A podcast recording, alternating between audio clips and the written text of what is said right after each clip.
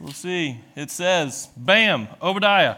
All right, so I understand that you guys have been going through your Route 66 series, uh, covering an overview of the books of the Bible, and I think that's a wonderful idea. And I know, I know what's happened because, I mean, for the last weeks and, and months, every time you showed up, you're like, why are we not to the 31st book in the Bible yet, right? I mean, all of December, you were like, Christmas, psh, ski trip, psh, I need Obadiah, right? That's, that's what you were after, and that's why you're all here. And most of you are sad that you showed up, and it's me now. And too bad, you're stuck, and you're sitting here, and if you get up and walk out, we'll all see it, all right? So, Obadiah, you can turn there in your Bible. Obadiah chapter 1. If you turn to Obadiah chapter 2, uh, you have problems, okay? And uh, Obadiah is one of the, it is the shortest book in the Old Testament. It's one of the shortest books in the Bible. First and Second John in the New Testament are shorter. Uh, Jude is pretty close, but it's a really, really good book. So I think what we're going to do is we are going to pray, and then we're going to start walking through Obadiah together. All right? God, you're good and kind. You are kind to bring us here tonight to study your word together. And God, we are so thankful that your word is clear on who you are, what you are like, how you think about the world and about your people. And God, I pray that you would bless us tonight, that we would understand your word, even, even one of these minor prophets that sometimes we're not as familiar with, that it would be helpful for us as we are reminded of your commitment and love for your people and of your commitment to justice for your enemies. And so we pray that you would bless us tonight. We pray all this in the name of our Lord Jesus. Amen. Well, I don't know if you all are like me, but sometimes I look out at the world and I'm on news apps or social media or something like that, and, and I think the more that I hear of the outside world, the more I think, this place is falling apart, right? It's coming apart at the seams, and evil ideology and wicked people are rampant, and it feels like it's just snowballing over and over. It's getting worse and worse and worse. And it feels like it's even affecting the people of God, that the, the people that love and serve Jesus Christ are being attacked and maligned and mocked and tortured. You know, interestingly, the Bible tells us that that's exactly what we should expect. That, that the Bible will, uh, the Bible says that the world will go from bad to worse. That people will continue deceiving and being deceived. That, that it will affect the people of God. That those who desire to live godly in Christ Jesus will be persecuted. 2 Timothy three. You know, sometimes we're tempted when we hear of these things going on to think, why, God? What is going on? Are, are you in control? Do you even care? Have you abandoned the people that love you? Well, when we come to Obadiah tonight, it answers that thought, right? Because Obadiah was written to a people that were so much more distraught than we are. They were, they were in situations so much worse than we are. And so we can take comfort as God gives them comfort, writing to them to remind them that He is in control, that He will judge His enemies, that He will protect His people, and that He will set it all right in the end.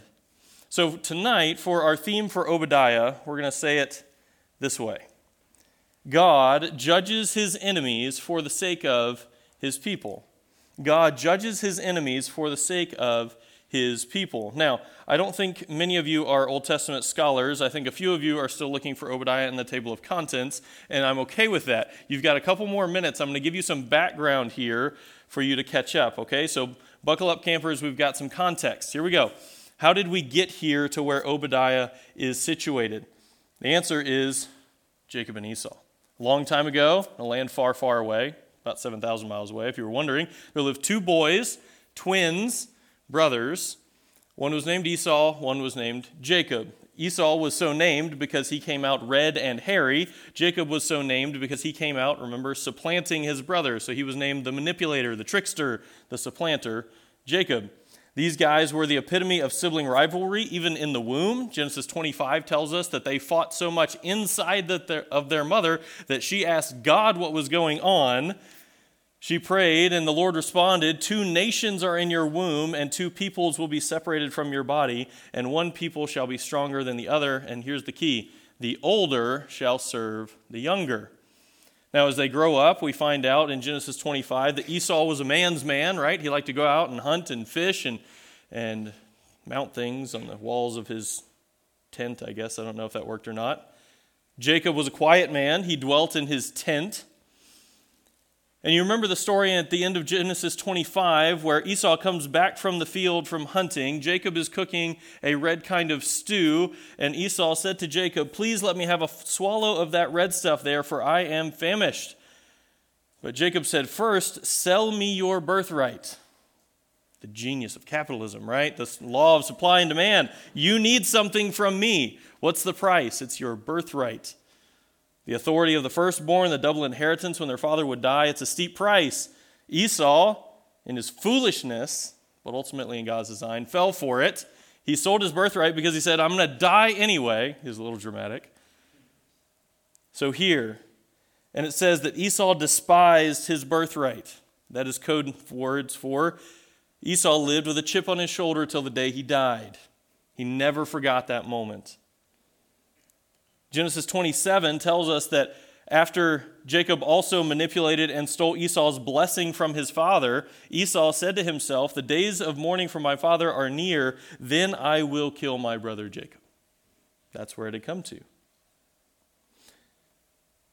Later in the chapters, in the middle of Genesis, we find out that Jacob moves away for his own safety at the wisdom of his mother. Genesis 36, 8 tells us that Esau moved away as well, and he moved to the hill country of Seir.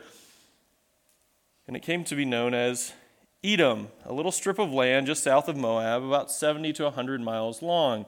It's a land of red rocks, now a land of red people, like Esau, banished there because of an incident of red stew.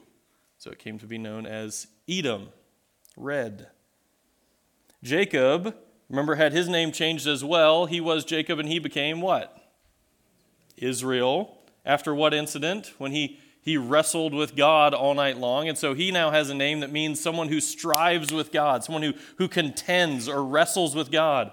So now we have a, a nation of people named after an incident of red stew, a nation of people named after contending with God. And this doesn't feel like it's going as well as it could, right? We find out that these nations really just were antagonistic to each other for hundreds and hundreds of years. Even when, when the nation of Israel tried to come out of Egypt and pass through the land of Edom on the way uh, out from the Exodus toward the promised land, Edom denied them passage because of a family feud from hundreds of years before. During the time of King Jehoram, Edom actually rebelled against Judah and set up an independent monarchy fascinating that for hundreds of years they, they fought each other or got ready to fight each other or finished fighting each other or started over again. Edom, this nation that came from Esau, is the most prophesied against nation in the entire Old Testament. Isaiah, Jeremiah, Ezekiel, Lamentations, Joel, Amos, Obadiah, and Malachi all have specific oracles of judgment against this people, Edom. Edom is the original villain, if you're a fan of superhero movies, okay? Brings us to the time of Obadiah. You remember your, your Old Testament history, 722 BC. Assyria comes and take the, takes the northern tribes away. 605 up to 586 BC, Babylon comes in and besieges the southern tribes and takes them away. But Psalm 137 7 tells us something interesting because Psalm 137 7 tells us that when Babylon came and destroyed Jerusalem, it says, Remember, O Lord, against the sons of Edom the day of Jerusalem, who said, Raze it, raze it to its very foundation. You see, when Babylon came to attack the people of God, Edom watched, and they loved it. And they cheered on God's enemies who were attacking God's people. Now, why? What, what is the purpose of this letter? Well, this letter from God through Obadiah the prophet is an open letter to Edom for their condemnation and for the good of Judah.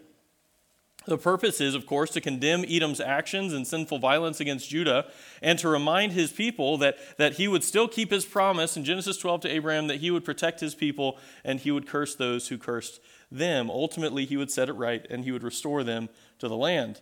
Now, it's written by a guy named Obadiah. There are 13 Obadiahs in the Old Testament. None of them seem to overlap very well, and so we don't actually know a whole lot about this guy except that he was given the job by God to bring this letter against Edom.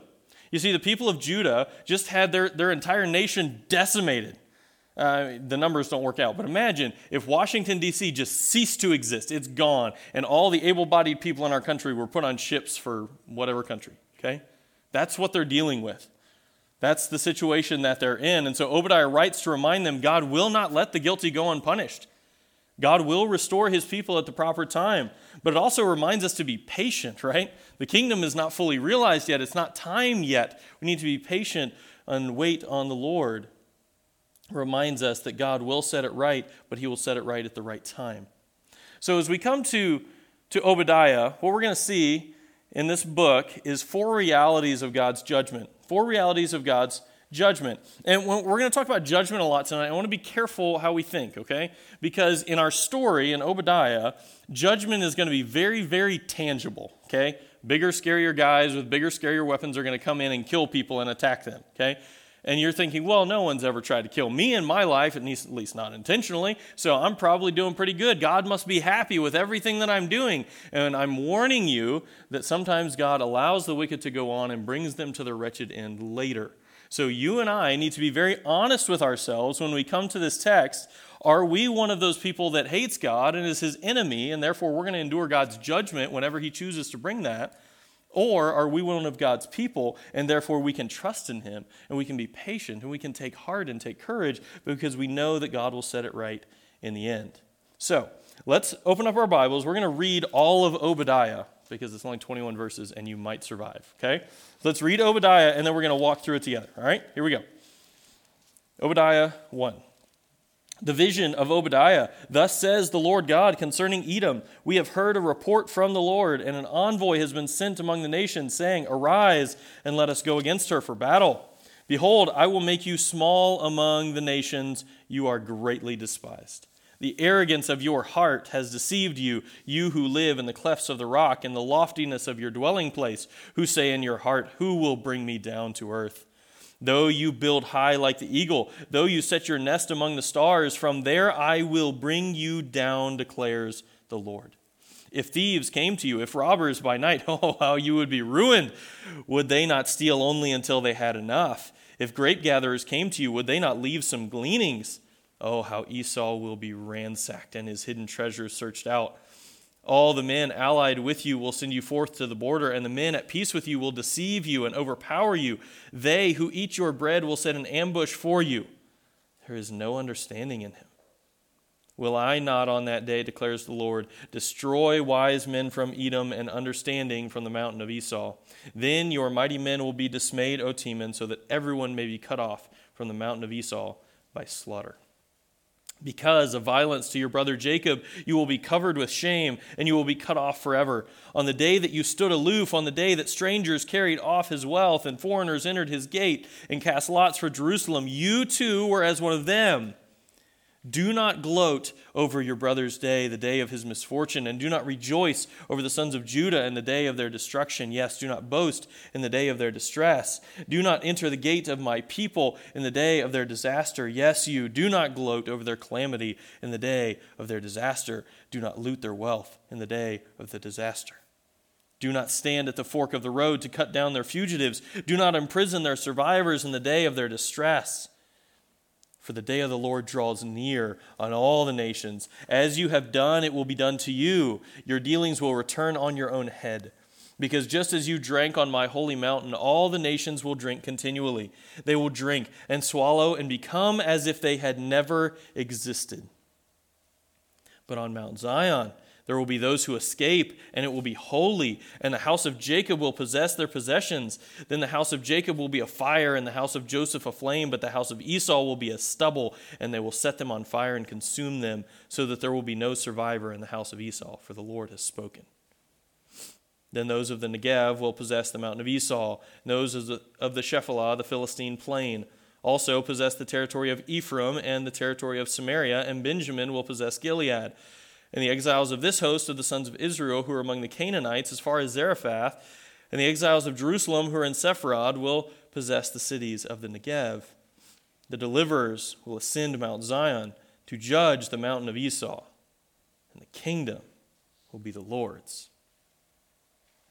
We'll see in Obadiah four realities of God's judgment. The first reality of God's judgment that we see is that God's judgment is inescapable. God's judgment is inescapable. Verse 1 tells us that there is a vision and words came from God to Obadiah. He both heard something and saw something, a report from the Lord. And it says, An envoy has been sent among the nations. Arise and let us go against her for battle. God put out a hit on Edom. Verse 2 tells us God's intention Behold, I will make you small among the nations. You are greatly despised. God's direct judgment on this people because of their sins against him and against his people. You see, that's exactly what was supposed to happen. They were supposed to be a small nation. Why? Because the prophecy was, even before they were born, that the older would serve the younger. You see, every time Edom defied Israel and rebelled against Israel, they weren't rebelling against Israel's king. They were rebelling against Israel's God, who had said that the older would serve the younger. That was their lot. That was God's design for them, and they rebelled against it all the time. Even in Romans chapter 9, we see that, right? Paul uses Jacob and Esau as an illustration of the doctrine of election, which, by the way, the more you study Jacob and Esau, the more it makes perfect sense, right? Because neither Jacob nor Esau deserved anything good from God. And yet, God chose to pass over Esau and give blessing to Jacob. And so we see in Romans 9, 12, and 13 Jacob I loved, but Esau I hated. Edom defied the plan of God, and yet God kept his promise to Abraham and his people to judge them. Now, the question is it says, You are greatly despised, verse 2. Why? Why was God so angry? What was their great sin? Well, we see in verse 3 the arrogance of your heart has deceived you. What was the great sin of Edom? It was the great sin of all time. It's the sin of pride. Pride. Did you know that pride was the first ever sin? Look down at verses 3 and 4. I'm going to read you a passage from Isaiah and Ezekiel and tell me if you think they're similar. Isaiah 14. But you said in your heart, I will ascend to heaven. I will raise my throne above the stars of God. I will sit on the mount of assembly in the recesses of the north. I will ascend above the heights of the clouds. I will make myself like the Most High. Nevertheless, you will be thrust down to Sheol. Ezekiel 28 17, Your heart was lifted up because of your beauty. You corrupted your wisdom by reason of your splendor. I cast you to the ground. You see, the verses I just read don't describe the fall of a nation, they describe the fall of Satan himself when he was cast out from God's presence because of pride in his heart. Uh, Kevin DeYoung is a pastor in North Carolina. Uh, he preached a sermon on Obadiah years ago that I listened to. And he said, I, have stolen several things for this message from him. But one of the things he said about pride that I thought was very fascinating, he said, Pride is sometimes very obvious, right? You know, the person who talks about themselves too much or looks in the mirror too long or, or just whatever, right? You know who they are. If you don't know who they are, it might be you. But Kevin DeYoung said, Pride sometimes comes in three areas. Pride always says something like, I don't need God, I got where I am without God, or I want to be God. Interesting, isn't it?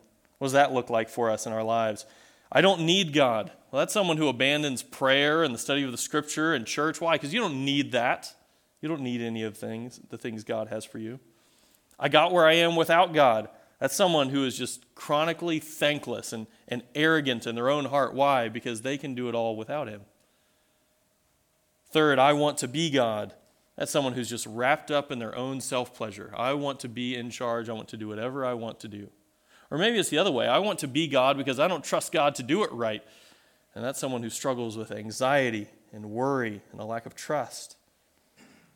Pride is the first, the deadliest, and the truest sin of God's enemies, right? To set yourself up against the Most High and say that you're in charge, that you're good enough.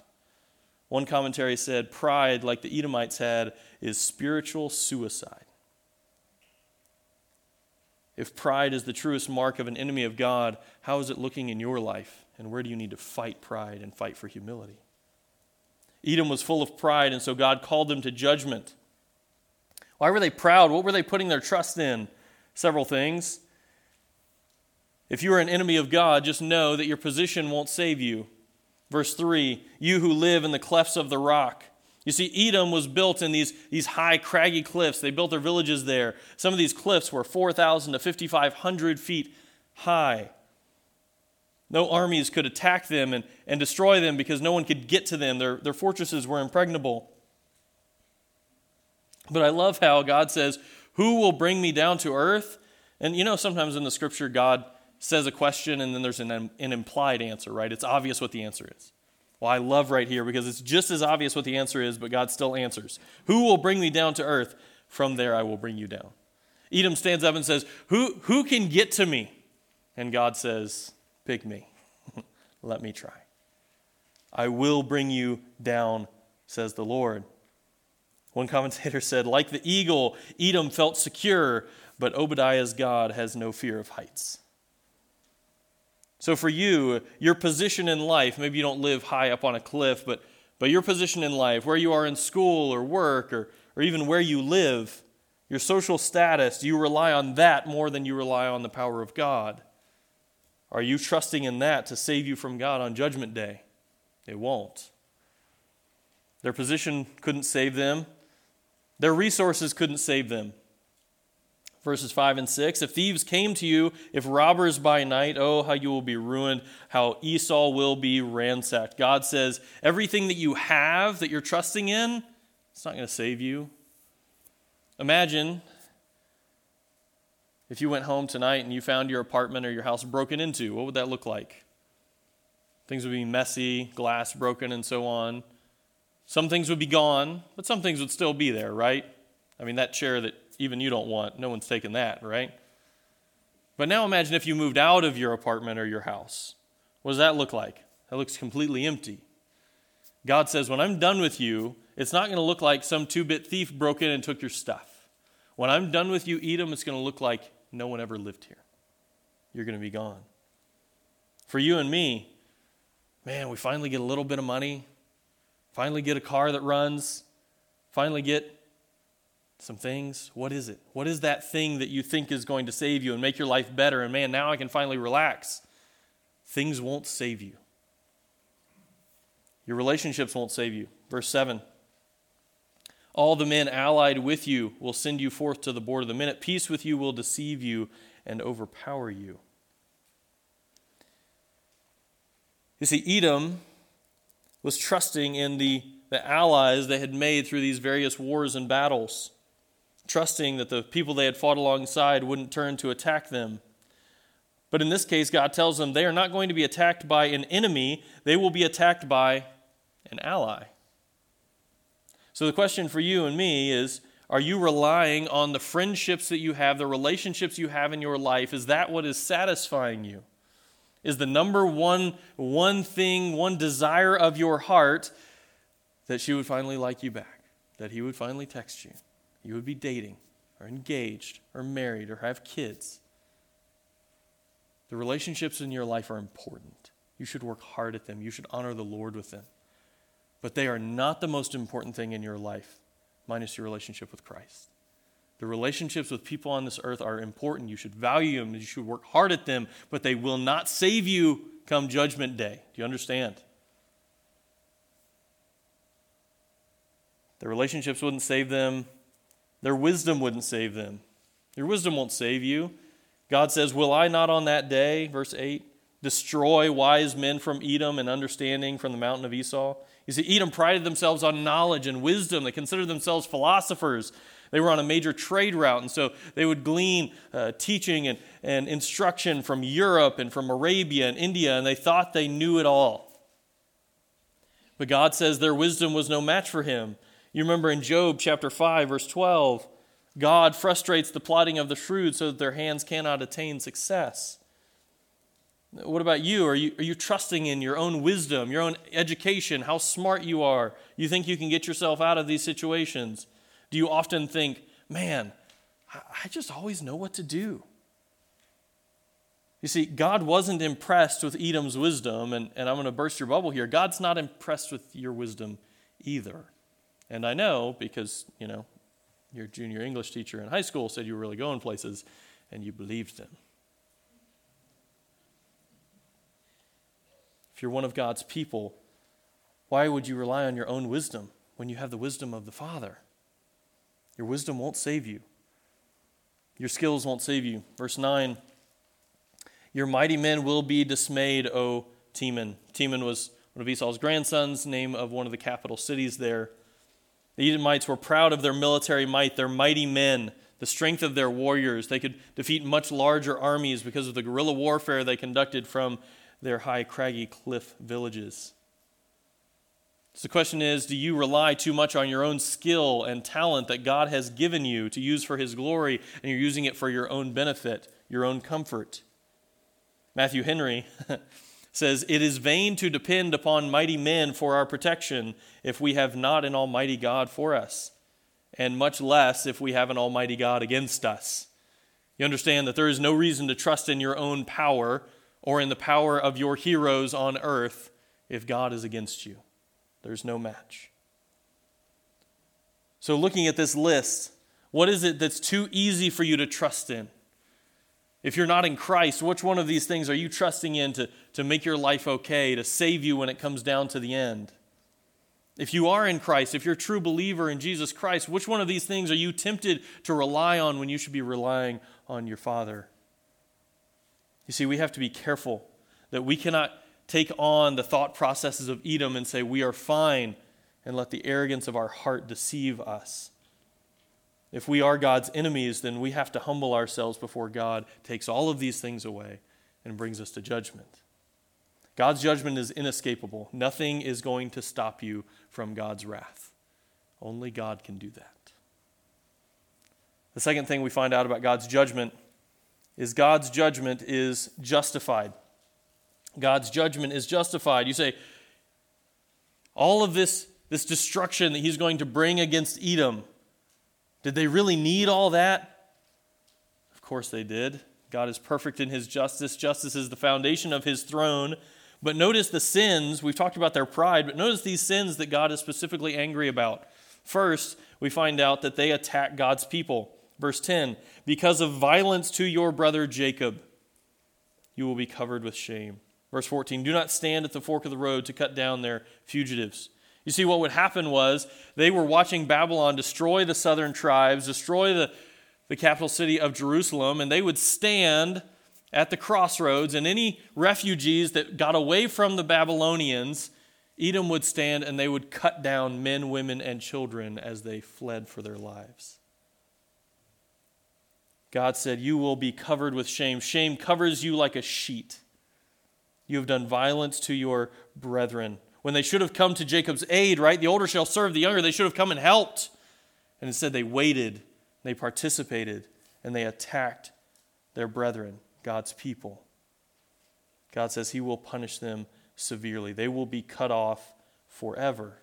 Just so you know, if you attack God's people, God will return the favor. He doesn't take it lightly. Not only did they attack God's people, that's bad enough, right? But notice, they approved of the attacks on God's people. Look at verse 11. On the day that you stood aloof, on the day that strangers carried off his wealth, you too were as one of them. You, you stood aloof, you stood opposed, you, you stood there and watched and approved, and you said, Yes, that's what we were hoping for. Edom was acting like Babylon was their brother when really she was their enemy. They should have come to their brother's aid, but instead they stood aloof and they approved of the attacks on God's people. Third, they enjoyed the attacks on God's people. Look at this wickedness.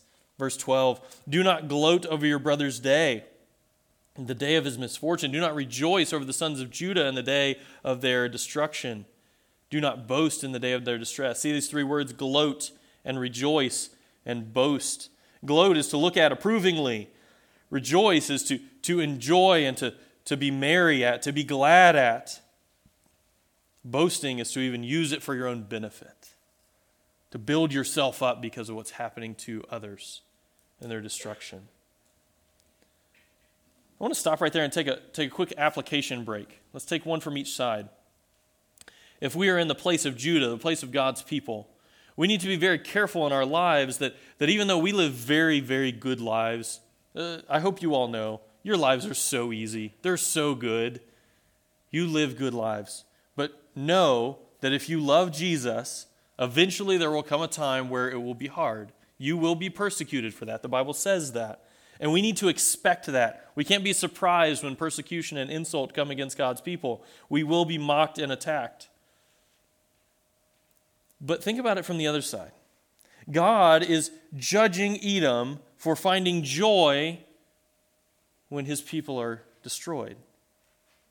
You see, Christians are never allowed to find joy in the distress of others. Why? Because that's not a reflection of the heart of God. Ezekiel 33:11 God says, "Say to them, as I live declares the Lord God, I take no pleasure in the death of the wicked, but rather that the wicked turn from his way and live." Proverbs 17:5 He who mocks the poor taunts his maker, he who rejoices at calamity will not go unpunished. It is not okay for Christians to delight in someone else's misfortune, no matter how evil that person might be. The closest thing we get is saying, Lord, use what is going on in their life to bring them to repentance. But even God does not delight in the death of the wicked. So we've seen that God's judgment is inescapable and seen that God's judgment is justified. Look at these terrible, wicked people attacking and enjoying attacking God's people. Third, we find out that God's judgment is complete. God's judgment is complete. See this in 15 and 16, verse 18. Verse 18 says, The house of Jacob will be a fire, and the house of Joseph a flame, but the house of Esau will be as stubble. Notice that it says the day, the day of their destruction, the day of their misfortune. We saw that in the last couple, couple verses. That day goes over and over to remind them of that day. The day that Jerusalem fell, that's the day of your judgment because of what you did. But notice also that he says in verse 15, the day of the Lord. The day of the Lord. Now, you've heard Pastor Tom say before, the day of the Lord is, is a day of reckoning, a day of judgment on a certain people. Properly, the day of the Lord we're actually going to talk about in 1 Thessalonians in a couple weeks on Sunday night, comes at the end when God pours out his judgment and wrath on the whole world. But this temporal day of the Lord, or Edom's day of the Lord, if you will, describes here their judgment, and then we are also looking ahead, and the timeline is blurring a little bit. We're going to see what happens to all the nations at the end of time. Notice God's judgment is complete. And when we say that, we mean two things here. One, that means that God's judgment is impartial. That is, it's fair, it's just, okay? And so, verse 15 the day of the Lord draws near on all the nations. As you have done, it will be done to you. Your dealings will return on your own head. Your, dealings, your recompense, that, that which is rightly owed. Edom earned a wage, and what was it? It was God's judgment on them because of their sin. But notice that, that God is, is just in this. As you have done, it will be done to you. Your dealings will return on your own head. It's perfectly impartial. Ephesians 6 9, God says, uh, Paul writes that there is no partiality with God. 1 Peter 1 17 says, If you address as Father, the one who impartially judges according to each one's work. You see, we live in a world that has no sense of justice. They have, they have no, no barometer for what is truly right and good because they have abandoned the truth of the Scripture. Yeah, there's a lot of people in our world that talk about justice in all kinds of contexts, and they always paint our God somehow as the one who is harsh and intolerant. And yet we need to stand on the Scripture and say our God's justice is always impartial. Our God's justice is, is always right, it's always justified, it's always perfectly righteous. Our God and his judgment is complete, it, it's impartial. But secondly, when we say God's judgment is complete, we also mean that it's not partial. Now, this is a soapbox for another time, but English has two meanings for the word partial, and only one of them has a negative form. And we can talk about that more later if you want to. Frustrates me, but that's okay.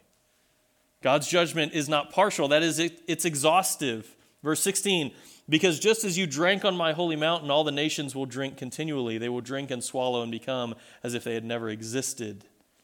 Apparently, when Edom came and, and destroyed Jerusalem, they came onto Mount Zion and they had a large drinking party. In the Old Testament, it's often reflected that drinking has to do with drinking the cup of God's wrath. Like in Job 21:20, let his own eyes see his decay and let him drink of the wrath of the Almighty. God says to Edom, you know how you had that whole drinking thing? You're going to drink, but not anything you want. You're going to drink the cup of my wrath. And notice, they will drink and swallow and become as if they had never existed. Interestingly, a couple 200 years after the events described here, Edom left their flank exposed, and another people group came and pushed them out of Edom. They went into southern Judah, and they became known as the, not Edomites, but the Idumeans, which produced such wonderful people as Herod the Great. Okay? What's fascinating is that because that other people group pushed Edom out of their land, for hundreds of years, liberal scholars have tried to use Edom as a reason to reject the Bible because they say there is no actual physical evidence that Edom ever existed. And we say, that's perfect because that's what the Bible says. God said they would be as if they had never existed. Verse 18 the house of Jacob will be a fire, but the house of Esau will be as stubble, and they will be completely and utterly consumed. Says there will be no survivor of the house of Esau. Remember how Edom had stood and cut down the survivors that ran away from Jerusalem, and God says, You're not going to get the chance to run away. No survivors. Can, can we stop for just a minute and, and take note of the fact that we are thankful that God is just and impartial? Because, guys, let's be really honest. If God can change his mind, you and I are in big, big trouble, right? If God can decide tomorrow that, that Christ's sacrifice on the cross, maybe that wasn't quite good enough, then we have no hope. And as Paul said, we are the most to be pitied. But we care that God has a single standard of righteousness himself, that he is just, that he is always impartial. And we find peace in the fact that God will fully execute his justice at the right time. The things that go on in this life that, that just aren't right, they'll be dealt with. God will deal with them in his time because he's perfectly just and his judgment is always complete. But remember, this letter was written as an open letter to Edom. This is a pronouncement of judgment on them. But it never got to Edom. Only Judah read it. So, why would Judah need to read God's judgment on another people? Well, that brings us to our fourth reality of God's judgment that God's judgment is for the sake of his people. God's judgment is for the sake of his people. You see, guys, God's judgment, and get this clear in your mind God's judgment is always, number one, for the sake of his own glory and his own great name. But God's judgment is also just as much for the sake of the people that he loves. God is just in his very nature, in his character, and therefore when he pours out his justice on his enemies, it is an act of love for his people. We see this in 2 Samuel 7:10, I will appoint a place for my people Israel and will plant them that they may live in their own place and not be disturbed again. Deuteronomy 1:30, the Lord your God who goes before you will himself fight on your behalf. Isaiah 64:4, God is the one who acts in behalf of the one who waits for him. Joel 3 2, God says, I will gather all the nations and bring them down to the valley of Jehoshaphat. There I will enter into judgment with them there on behalf of my people. God acts on behalf of his people. So, what are the benefits of this? That God's judgment is for the sake of his people? We see several. First, we notice that God's people will ultimately escape the judgment. Verse 17 On Mount Zion there will be those who escape. Remember how when they ran away from Jerusalem, they thought they would escape, but they didn't because Edom was in the way and their wicked acts kept them from escaping. God says, in the end, when it comes to the real judgment, my people will escape my wrath. We see at the end of verse 17 that God's people will be made holy. There will be those who escape, and it will be holy. Matthew Henry says, There shall be the Holy Spirit, the holy ordinances, the holy Jesus, and a select remnant of holy souls, in whom and among whom the holy God will delight to dwell. Note, where there is holiness, there shall be deliverance. When God delivers us, in the end, his people will be made holy, fit to be with him forever. Third, we notice that God's people will possess the possessions of their enemies. Look at verses 19 and 20. See all these, these random places that you have no clue where they are or what they even mean? Well, glance up here. Look at this map for just a minute. So it says, Those of the Negev here will possess the mountain of Esau. There. Those of the Shephelah, the Philistine plain. Territory of Ephraim, territory of Samaria. Benjamin will possess Gilead. Exiles of this host of the sons of Israel who among the Canaanites as far as Zarephath, up there. Exiles of Jerusalem who are in Sepharad, don't even know where that is, maybe even as far as Europe, will possess the regions of the Negev. Look at that map. It almost appears as if God means to keep his promises to his people that he will restore them to the land that he gave them. Almost like he knew what he was doing.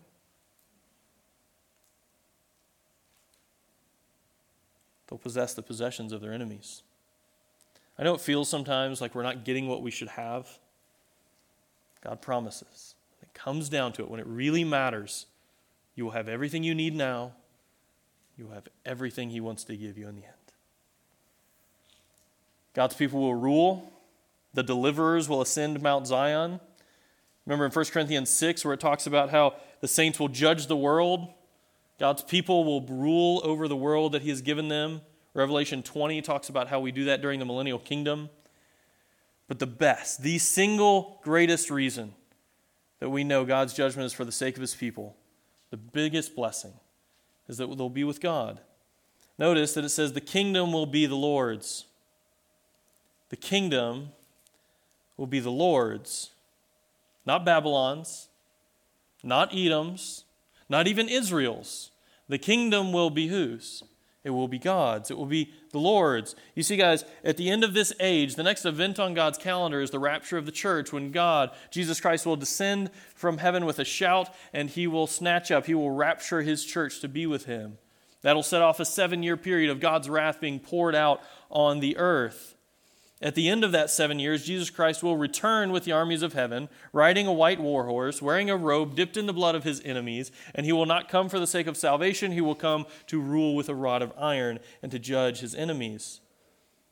He will come and he will set up a, a kingdom on this earth for a literal thousand years where he will rule perfectly at the end of that thousand years, he, he will release Satan and his followers and cast them eternally into the lake of fire, eternal hell, where they will endure torment and destruction for eternity.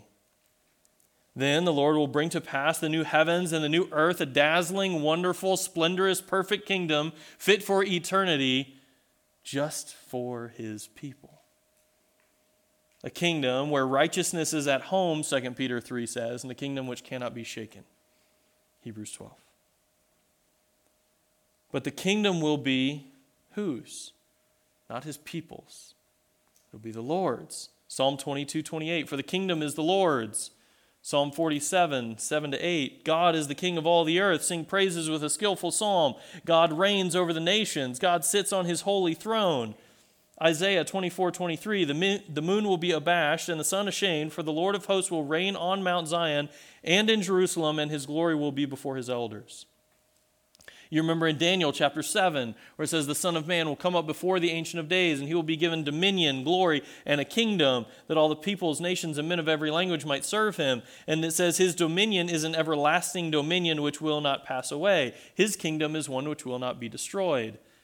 Micah 4 7, the Lord will reign over them in Mount Zion from now on and forever. Zechariah 14:9 The Lord will be king over all the earth in that day the Lord will be the only one and his name the only one. Luke 133 in the prophecy he will reign over the house of Jacob forever and his kingdom will have no end. Revelation 11:15 The kingdom of the world has become the kingdom of our Lord and of his Christ and he will reign forever and ever. Revelation 19:6 I heard something like the voice of a great multitude, like the sound of many waters, like the sound of mighty peals of thunder, saying, Hallelujah, for the Lord our God, the Almighty, reigns. Guys, the kingdom will be the Lord's. He wins. God wins. No matter what is going on in this world, no matter how out of control it feels, no matter how much it feels like the wicked people are in charge, they're not. The kingdom will be the Lord's. Don't forget who's in charge. Don't let your heart be tempted to worry or anxiety or even, even uh, zeal where you feel like you got to go around and fix everything. God is in perfect control. His justice will come at the right time. Uh, the world's not at the mercy of, of the rich and the powerful, it's at the mercy of God. And whatever He wants will come to pass. There is one king over this earth. It's Yahweh, it's the God of the Bible. The kingdom will be His. Quote here from the Bible Knowledge Commentary, I think wraps it up well. The short book of Obadiah presents a powerful message. It shows what happens to those who reject God's word and his grace, rebelling in foolish pride. During Edom's prosperity, many in Israel could have asked, Why do the wicked prosper? But the voice of Obadiah comes thundering through the pages of the Old Testament and is echoed in the New. Do not be deceived. God cannot be mocked. A man reaps what he sows. Obadiah's words underscore the fact of God's justice, for we know him who said, It is mine to avenge, I will repay. It is a dreadful thing to fall into the hands of the living God. One who responds in obedience to the grace of God has everything to gain, but a person who spurns his grace in pride has everything to lose. God's judgment is inescapable, it's justified, it's complete, it's for the sake of his people. So let me just ask you where you're at. Let me tell you very plainly you must not be one of God's enemies. His judgment will come. You must repent and believe in Jesus Christ for the salvation of your soul. Turn from your sin and trust completely in the one who's more holy than you. And if you're one of God's people, stop worrying. know that He loves you. And if He loves you, He will protect you and He will fight for you to the end because God is for His people. God even judges his enemies for the sake of his people. You guys uh, may have heard that Andrew Peterson song that Pastor Tom likes to quote. I heard it first, by the way. If a thief had come to plunder when the children were alone, ravaged every daughter, and murdered every son, would not their father see this? Would not his anger burn? Would he not repay the tyrant in the day of his return? Oh, await await oh, the day of his return because he will rise up in the. Obadiah says the kingdom will be the Lord's, and God fights on behalf of his people. Let's pray. God, we're thankful for the time this evening. We're thankful for your word. Thankful for the truth that you do not leave us abandoned to the evil of this world. We're thankful that that you are not political and changing sides whenever it suits your fancy, but you are, are faithful and you have committed to a people. We're thankful that you love us, that you fight on our behalf, that the kingdom will ultimately be yours, God. We pray that you would remind us to trust in you. We would remember that your justice is perfect and we just have to wait. Wait for your return. Thank you for all this in your name. Amen.